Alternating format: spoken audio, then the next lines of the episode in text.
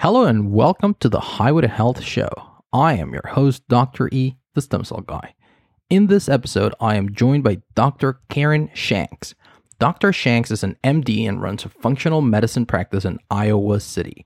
Her work is inspired by body mind principles and the wisdom gleaned from the transformational journeys of thousands of clients over her 30 year career. Which, if you're about to watch this podcast and video, she doesn't even look older than 30, so she must be doing something right. In fact, she's been documenting her and her patient's journey through all this time and has published her experience in a beautiful book called Heal, a nine stage roadmap to recover energy, reverse chronic illness, and claim the potential of a vibrant new you. Stick around to learn what each of these nine steps are and how you too can start to heal. If you're tuning in for the first time, welcome to our show. Make sure to subscribe wherever you're listening to this episode. New episodes come out every Wednesday. And for everyone else, welcome back. Before we go into today's interview, let me remind you that this show is sponsored and produced by another one of my companies, podcastinabox.co. I came up with the idea for Podcast in a Box after I realized that, well, I had been meaning to start a podcast for over two years and just kept putting it off. I had already spent a couple thousand dollars in courses and I was a member of different forums and Facebook groups and I had read two books about it and basically had been quote unquote learning how to do it while not actually doing it. If that sounds at all familiar to you and you are tired of seeing so many new podcasts come up and yours is still just an idea, then Podcast in a Box might be exactly what you need.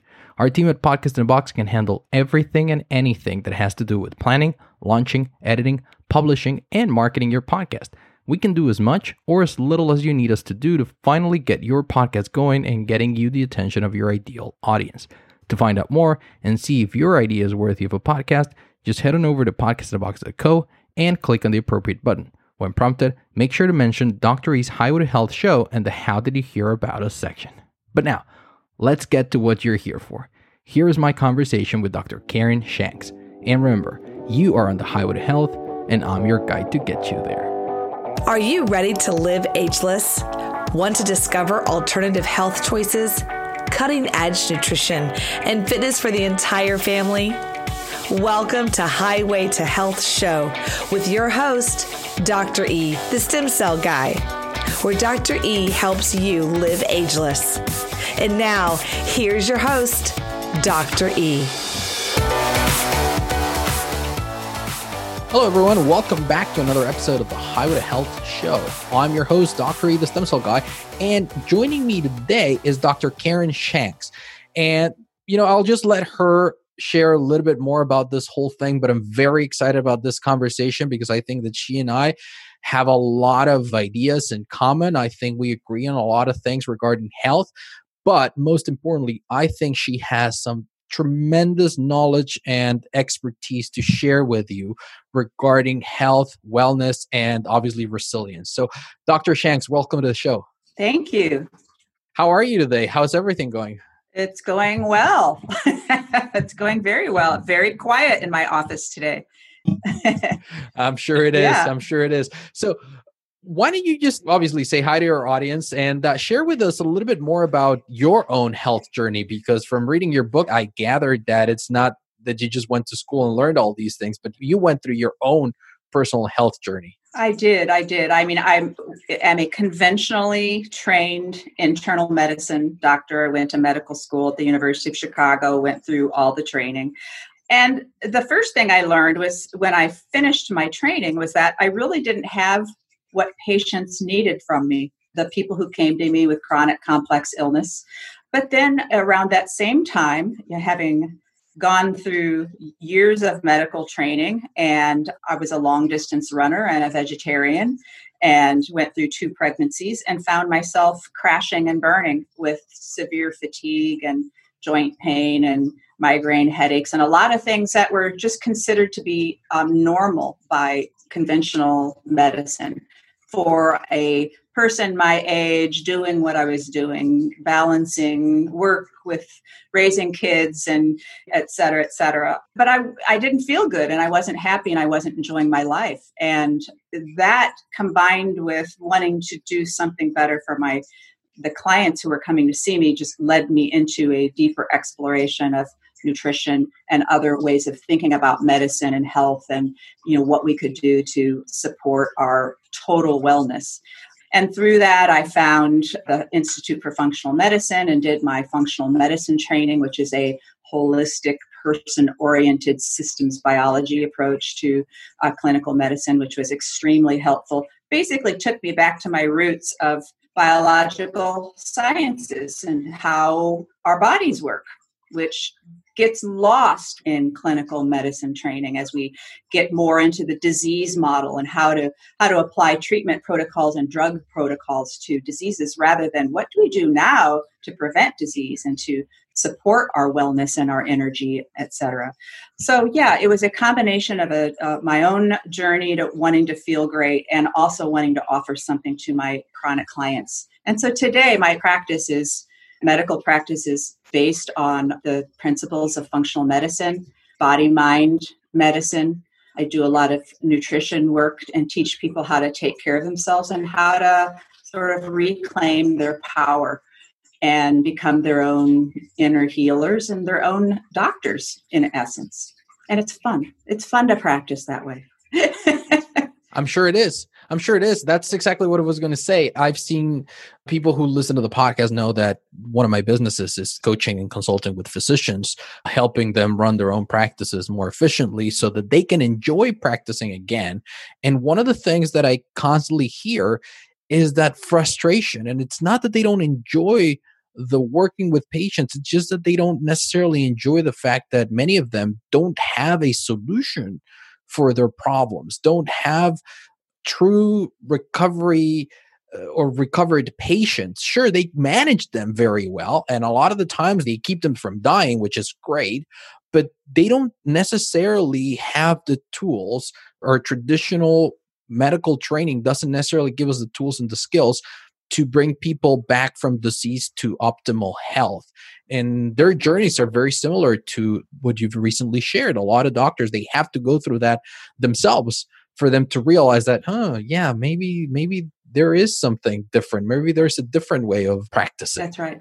And learning to go back when we learn to go back to our roots and we all studied biochemistry and physiology and cell biology and all that fun stuff back in medical school. And, you know, at, there is a real world application for those sciences that we lose when we go into conventional clinical training and we begin to learn the disease model for medicine, which is great for patching up acute, urgent problems quickly, which is really what it was designed to do. And thank God, if we have a a ruptured appendix or a broken leg or are having a, an acute myocardial infarction, we want that kind of medicine. Last year, I had a retina, a spontaneous retina tear.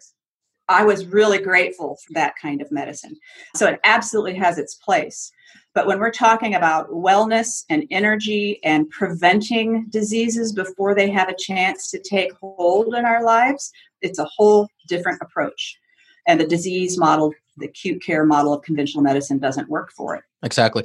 I think, and it sounds a little bit cliche, but I think that optimal health is not the absence of disease. The absence of disease might be here, and obviously disease is over here, but optimal health is all the way down this way.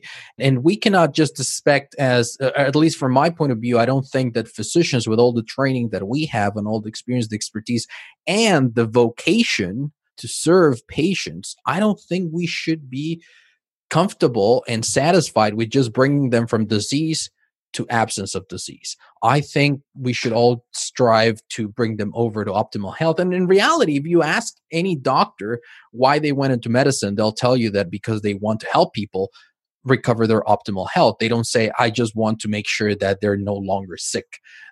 they'll, they'll tell that they want optimal health. So let's switch gears a little bit here because you know like i said i think you and i agree on a lot of things but why don't you share with us a little bit more about one of the things that i really liked about your book is how you divided it into all these nine domains and it's something that you don't see typically from a traditionally trained doctor as you very well said. We have become more and more specialized on smaller and smaller things and we tend to compartmentalize everything that happens in the body. But in reality it's all interconnected and i think you did a great job of putting it together in these nine domains. So how did that come about? It came about really from my clients needing to have a way to see that larger roadmap. And I call my book a roadmap so that you can look out and you can see the terrain of what it means to be a human being and all these elements of our humanness that influences our well being and our optimal health, as you say. And it isn't just the physical aspects of our biology. It's also how we deal with our emotional life. It's how we deal with our thoughts and how we think about things. And you know, we know that all of these things interact and are integrated. And it gets really hard, I think, from the perspective of a client who wants to achieve that optimal health and wants to work at it. And I'm kind of holding the space for where we're going and all the components of sort of the care plan or the journey that we're taking together, but they really need something to look at for themselves. They need to see that, get that bird's eye view of the roadmap. And then they can usually pick out what areas they need to work on. And then we can zero in and work really hard on on one area or a couple of different areas. So it really was inspired by my clients who just really needed to have that kind of resource to have with them to refer to to remind them of where we're going and how everything interrelates and interconnects. Yeah, and I think that's an important distinction that you make that it all depends on where they're starting from. It's not like, okay, this is the recipe and this is step number one they are all interconnected. And as a matter of fact, you have a very interesting diagram of how one kind of like overflows into the next one and into the next one uh, because they really are. They are part of this one whole thing, and you cannot just have one isolated from the others. And it's very interesting to me to listen how you work with your clients through this, depending on what where they're at and what is their biggest need at the time. So those are very, very interesting concepts. Now, in your book, however, you start, and the first one of these that you explore is letting go. Yes. Can you tell us a little bit more about what you mean here? Yes. So uh, it was interesting. It took me a while to figure out what the order was because everything is sort of interrelated. All the different aspects of self care are so interrelated. But what I realized in working with my clients and with myself as well is that when we're making behavior change, we're taking on a new self care practice, we're changing our diets maybe, or we're trying to start an exercise program or get more sleep, we really have to make space for it. Our lives are full, they're busy, they're, you know, they're filled to the brim. And we have to, it, it's very important that we step back and figure out where are we gonna, where are we gonna put this? You know, where are we gonna place this? So there's the element of creating space for what we need for healing. I think there's also the element of creating space for becoming the observers of our own life, that we need to slow down, ratchet things down just enough that we can start to watch ourselves and pay attention.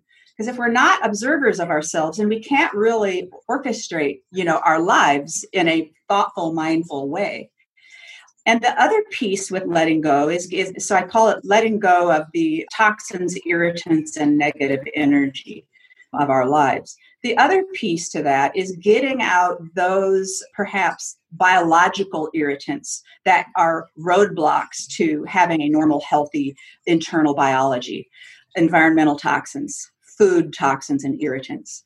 Oftentimes, if we can just get those things out of the picture, healing can move along at a very sometimes it's all we need to do. We just have to pull out a few roadblocks and people flourish you know? So it's kind of a big chapter but the larger idea is just getting the roadblocks out out of the way. And sometimes those roadblocks can be thoughts and ideas that we have like you know i don't have time for this you know or a lot of people feel kind of overwhelmed and ashamed that they're sick, you know, or they feel that they're not worthy of the time and attention that they need in order to, you know, change their lives in the ways they need to to become well. So there's a variety of things that need to be considered, I think, before the rest so we can create that space. Yeah, for sure. And I think that a lot of the times people even feel not like it is their fault, but they feel like they're sentenced to their disease, their diagnosis, or their condition. They're kind of like, well, you know what? It runs in my family. Everyone that I know is overweight, or everyone has low energy, or it's always been like this, or, you know, or whenever, even us as doctors, a lot of the times we're guilty of giving them these death sentences when we say, well, guess what? You've got diabetes and there's no cure for it. So then people go, like, oh, well, there's no cure for it. So I might as well just let go. And yeah, I don't think that's serving us very well a lot of the times. They think they're broken and they think there's no fix. Yeah. But we know better. We know, I mean, epigenetics is what we manifest in our lives is a relationship between our genetics and the environment and our lifestyle. We have control over so much of that. Our genes are not our destiny. What happened with our parents are not our destiny.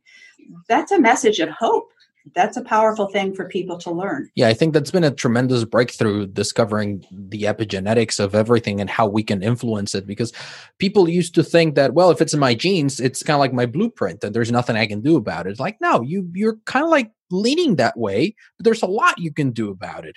There's a lot that you can take into control. And when we see this all the time, families and everyone's overweight or everyone has a, a problem, but the one doesn't.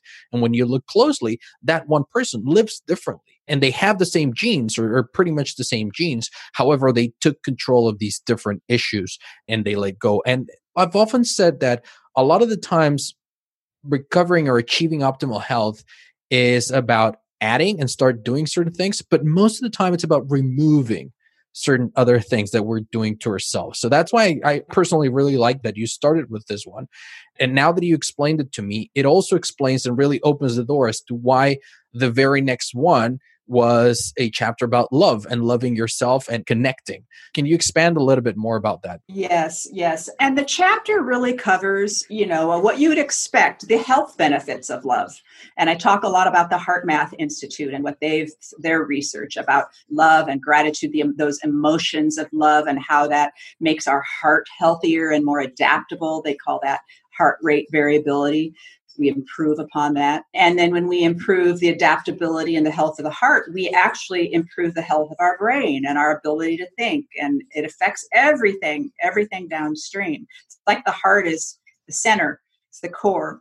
But I also get into very strongly the whole discussion about self love because self care is self love. It's a it's self love as the verb, and that's a real sticking point for a lot of folks and they often aren't conscious of how the and this is i think especially true for women although correct me if you think i'm wrong but women are you know were raised um, to be caretakers. And so the people that they take care which is a beautiful thing but often those folks that you know we take care of take a higher level of priority and that can be a real problem you know if a woman is working full time and, and, picking the kids up after work and coming home and fixing dinner and then feels she's got to get the chores done and then you know isn't getting enough sleep and isn't eating well and is stressed and doesn't have any downtime that's a huge problem so we have to figure out how to how does she become a priority in her own life? Without feeling the guilt because that's yes. also something that I've seen a lot. When women start because you can tell them all you want you need to put yourself first and they'll say like yeah you know what? You're right.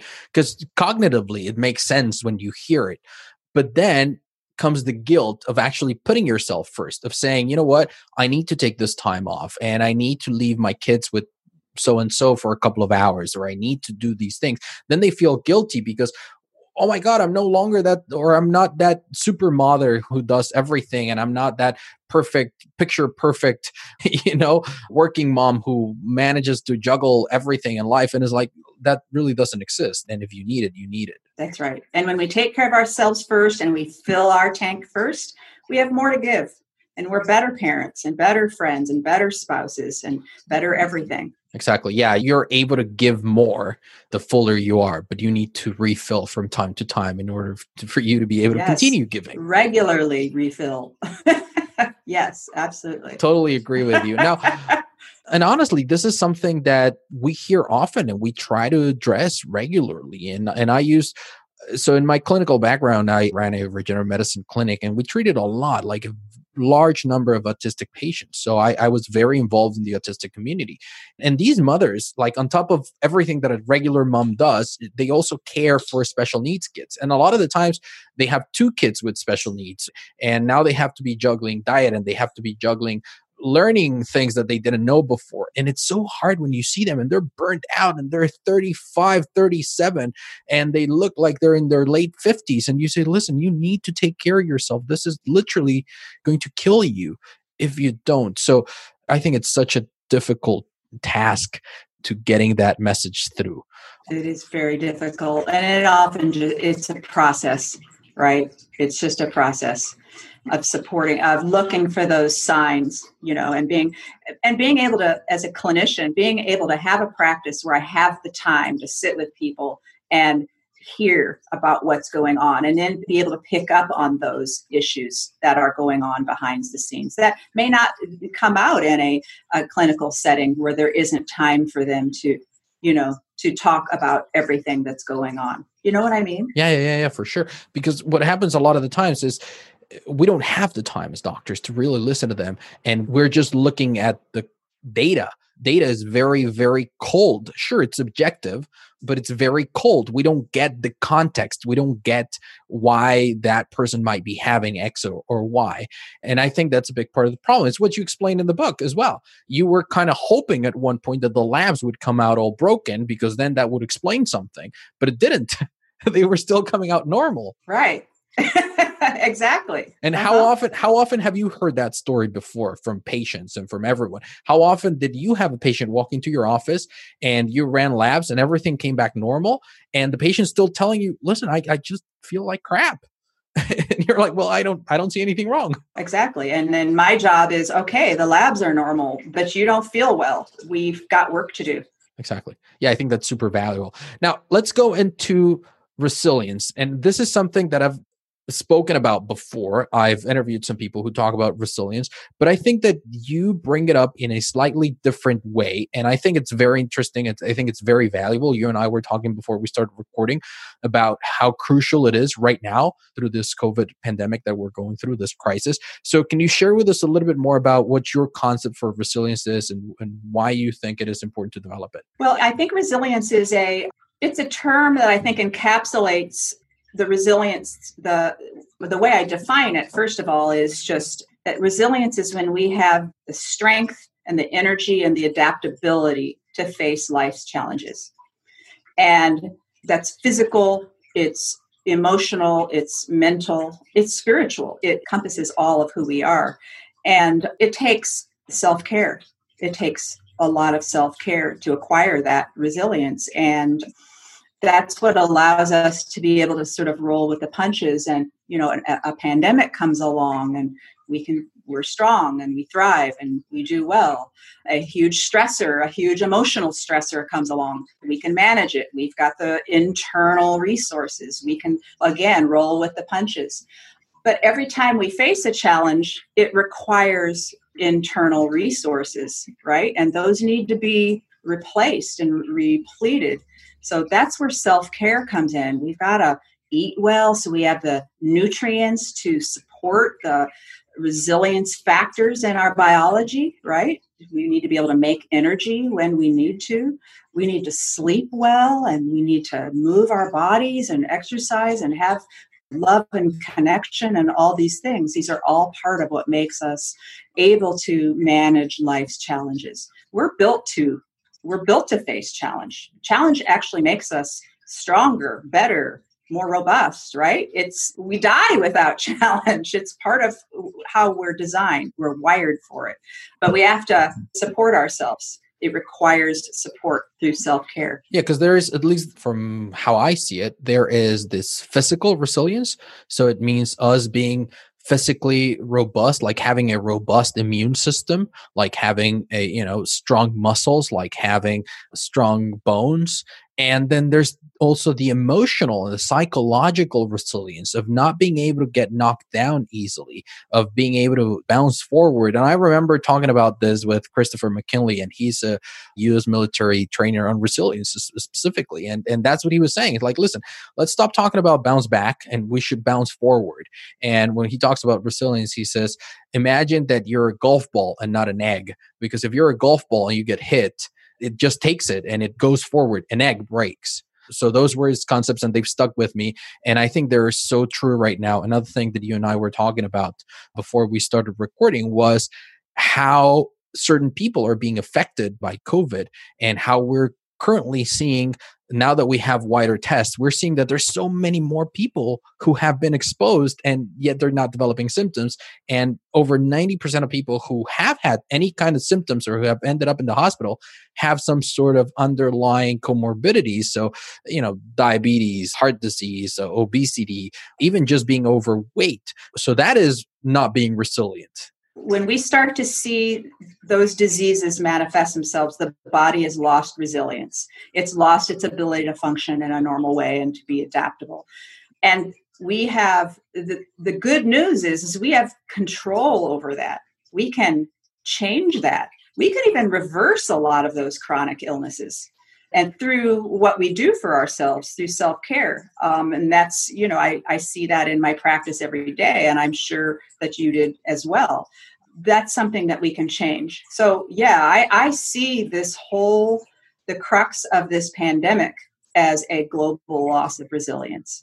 And we need to build that back. And it you know it has to do with people and how they take care of themselves has to do with our healthcare system and its priorities has to do with our food, you know, how we grow our food and our lifestyle and the health of our planet. I mean, it's at every uh, level. We have a lot of work to do. a lot. You know what? And it's it's it's it's been an eye opener for the entire world when we are literally brought to our knees by a virus because we tend to think like oh come on it's 2020 and we're past you know the, the, the pests of of you know so many centuries ago and you look at what you know what's happening right now and this virus has literally brought us to our knees not because it's killing a lot of people but because it has forced us to stop and reevaluate and see how fragile we've become and we're not supposed to be fragile.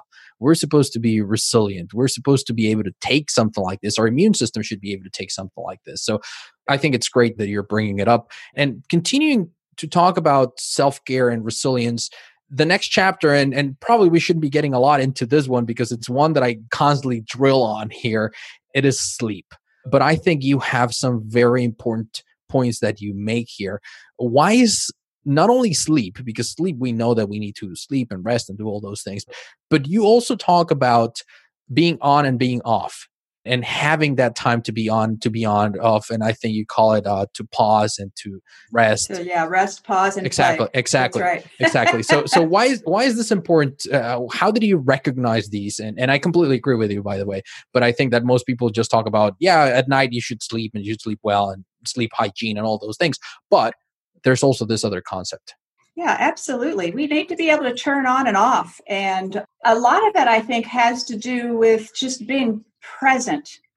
And I talk a lot about being present throughout the book as sort of a it's a thread that goes throughout the book and throughout all the elements of self-care because we have to be able to as I was saying earlier, we have to learn to become aware and to be present so that we can observe ourselves and direct ourselves and direct our lives and assess ourselves so that we can also see all the beautiful things in our world you know? It's really the magic. It's the it's kind of the process and the path as i like to say in my book that it's both our path and our prize because it's our path. It's sort of our method for directing our lives but presence is also how we are able to take in all the beautiful things that are in the world around us, right? That give us pleasure and make us happy and make life worth living. Exactly. And and that's the only way when we're oscillating is the only way that we can really get to our peaks. So if we're on all the time, we're going to have to be on at a higher level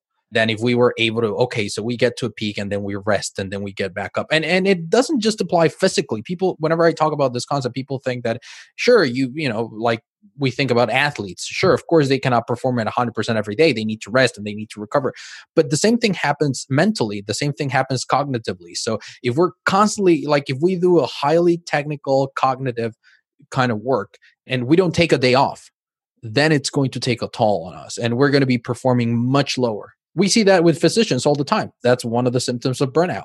And right now we're seeing it more and more as they have to do double, triple, four time shifts almost back to back and they have no days off and they've been working for 10, 15, 20 days straight. That's going to start taking a toll. Absolutely. Yeah. And it's, um, I think we're, when we play, we're actually there's a lot of research on play and, and how it activates our genius and our intelligence. And I think a lot of us who are performers, whether we're writers or you know, or just thinkers or physicians or musicians or whatever, we I think we realize that when we have that downtime and we have playtime, we sort of reactivate our creative energies. Ideas come to the fore, and there's so much magic that happens. It's a very active, those playful sort of being off restful times are actually very active. There's a lot of dynamic things going on on the inside. Yeah, we see really that we see that all the time with the kids. Yeah. Oh, yeah. When you know when they're learning yeah. songs and when they're they're doing all these things, they're playing, but they're really learning. Like we have a two and a half year old toddler, and it's amazing the amount of things that he picks up and that he learns. And now that he's you know he's had a lot more screen time than he normally does. On the positive is that you know when he sits down and he watches some videos on youtube and then the next one is in portuguese and then the next one is in french and then the next one is in and i don't speak portuguese i don't speak french but then he's picking up words and he's picking up a couple of the concepts it's crazy for me but but for it's him awesome. it's, it's just it's just second nature yeah. right? Right right. He's playing. Yeah, exactly exactly. Yeah, that's great. He's having a good time. Now, let's talk about movement. And uh, I remember that Jim Kwik, he's a brain expert, memory expert. He has a saying that goes, uh, "The brain that moves grooves." So you know, he, he says that, that that's a great cognitive exercise and people who are physically active have higher cognitive responses so what else have you noticed? It's just yeah i mean it completely turns on neuroplasticity which is the process of the brain growing and changing and making more connections and what have you. I mean i think it's so relatable when you just think about the physical body. What happens to us when we are moving versus say getting into a seated position and remaining static? We need to move for blood to flow for our nerve signals to flow. I mean we need it to for the flow of all the t- different types of energies in the body that support us and keep us vital and, and vibrant. When we sit in a static position i suppose you could say even if we're standing or, or in any um, position where we stay for a long period of time we're literally shutting off blood flow and the, one of the keys to moving blood throughout the body is actually moving and moving our muscles. That's actually the mechanism for moving blood. It's not just the heart is pumping. We actually have to squeeze our muscles to get the blood and the lymph and all the body fluids flowing.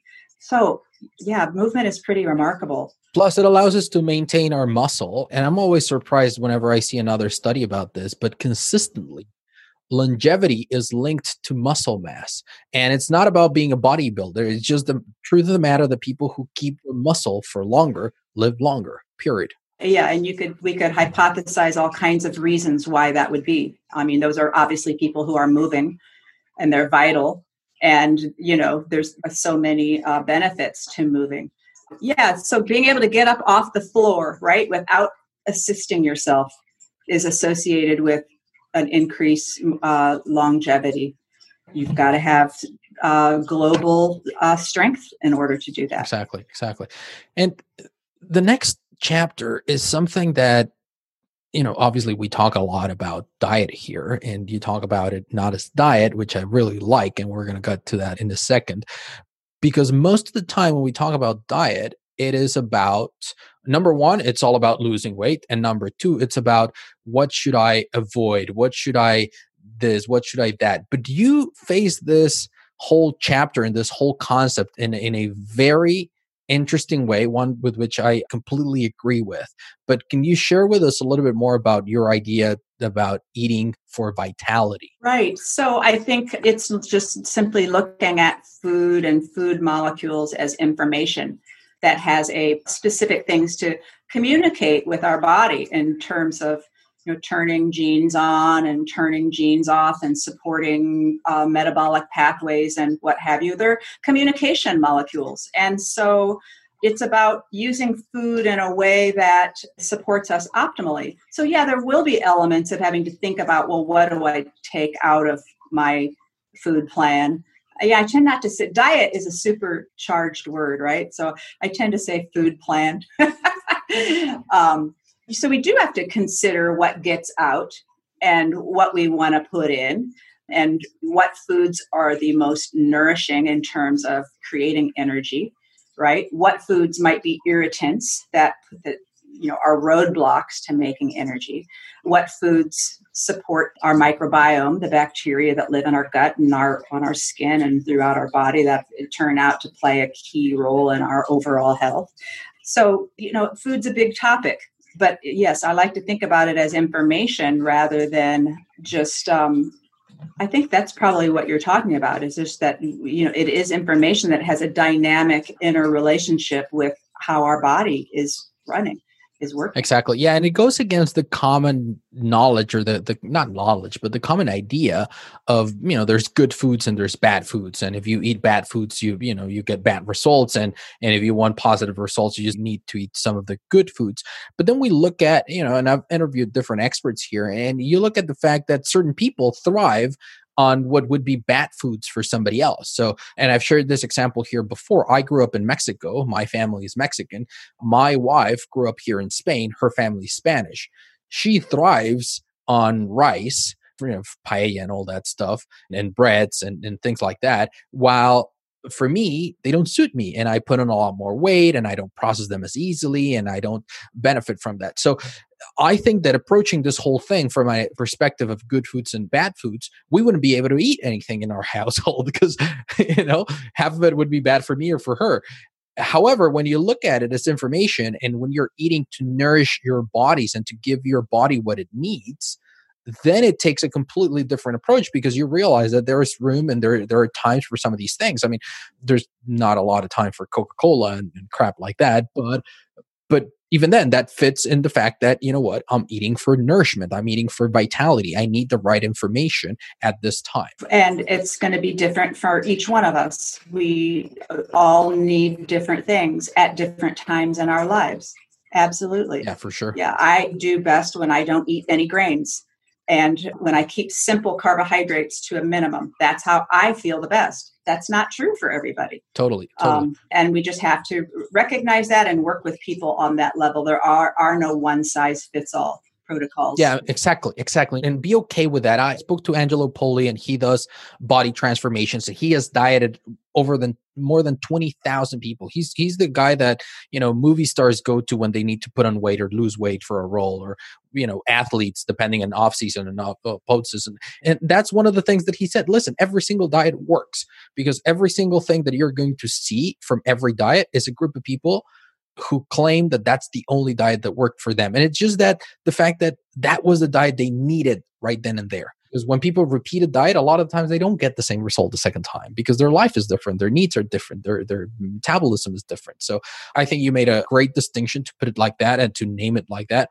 because you're absolutely right. Diet has this negative, weird connotation that that is not serving a lot of us. Now we've got two more areas, two more domains uh, missing, and and and flow is one that I really like because it's one that is not often addressed in these type of books and it is about you know your emotional wisdom. So how did you come up with this one? How do you discover that this was such an important area to address and to focus on in order to regain health? Because i would see it in my clients. You know they'd show up with some area of their life emotionally that was stuck or maybe they had unresolved grief about something or they had forgiveness issues about some people in their life, something that was sort of keeping them very stressed and high alert, keeping them from sleeping, you know, whatever. It was having a negative impact on their current life and their current existence. And it just became clear that that is a, such an important part of our overall health and our well-being and we can't ignore that though it gets in the way of you know it gets in the way of what we're trying to do and the progress we're trying to achieve with helping people achieve their optimal wellness. And so it became clear to me that people have at least in the united states have a difficult time feeling especially the negative emotions. Have a really difficult we distort them we're uncomfortable with them they're not allowed we judge them we're, so therefore they're like stuck and they're trapped you know? When they're okay. If you're super pissed off at your husband, there's probably a good reason for it, right? So let's look at that. Let's let those emotions flow. Let's look at them. Let's see what wisdom those emotions have for us. That's what I've come to learn is that emotions are sort of a primordial form of wisdom that we really need to pay attention to. Now what we do with them is important. We're not just going to spew our anger all over, you know, other people right? We've got to be responsible adults about our feelings, but we need to feel. We need to feel. It's really important. And understand that the fact that we're feeling anger means that there's something going on in our bodies and it can very well be external about something that happened from the outside and our bodies is you know we're triggering this because we need to remember that emotions have a physical tangible counterpart in the shape of you know neurotransmitters and hormones and there are things that happen in our body. So when we feel sad there is a physiological response. It's not just an abstract thing that is happening. And same is true for the opposite. A lot of the times physical issues that we may be having our brain might be releasing certain things that are triggering emotions and that's why we feel tight or that's why we feel sad or that's why we feel anger right? So that's why it's so important. Absolutely. We've got one more to go. And that's where we go full circle. And it is, you call it Rise, and it's about finding your purpose. Why is finding a purpose? And anyone who's done personal development will have heard this. You know, you listen to Tony Robbins and he's like, oh, you need to have your purpose and whatnot.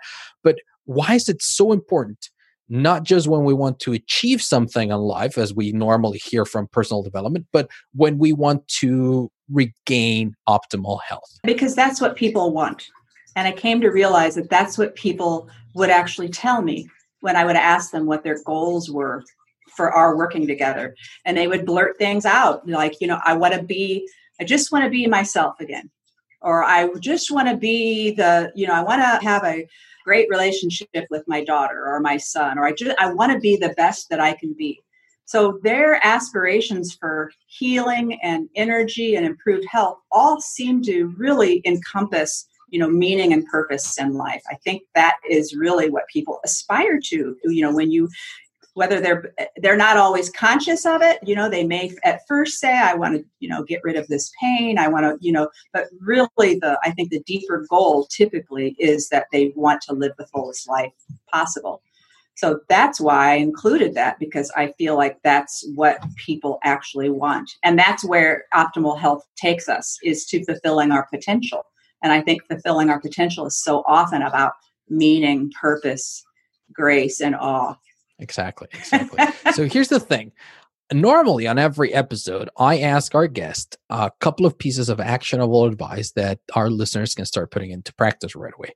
In this case, I'm not going to ask you that because I think that there's nothing more actionable that they should be doing than to just head on out and literally just buy this book because depending on where they're at, they will find something here and i really liked the one of the appendixes that you put over there with your heel exercises because i think these are incredibly powerful and these are things that pretty much any person can do because you very well said it. We all have aspirations. We all want to live our fullest life so it literally does not matter where we're at in this health journey or in this whole spectrum of health.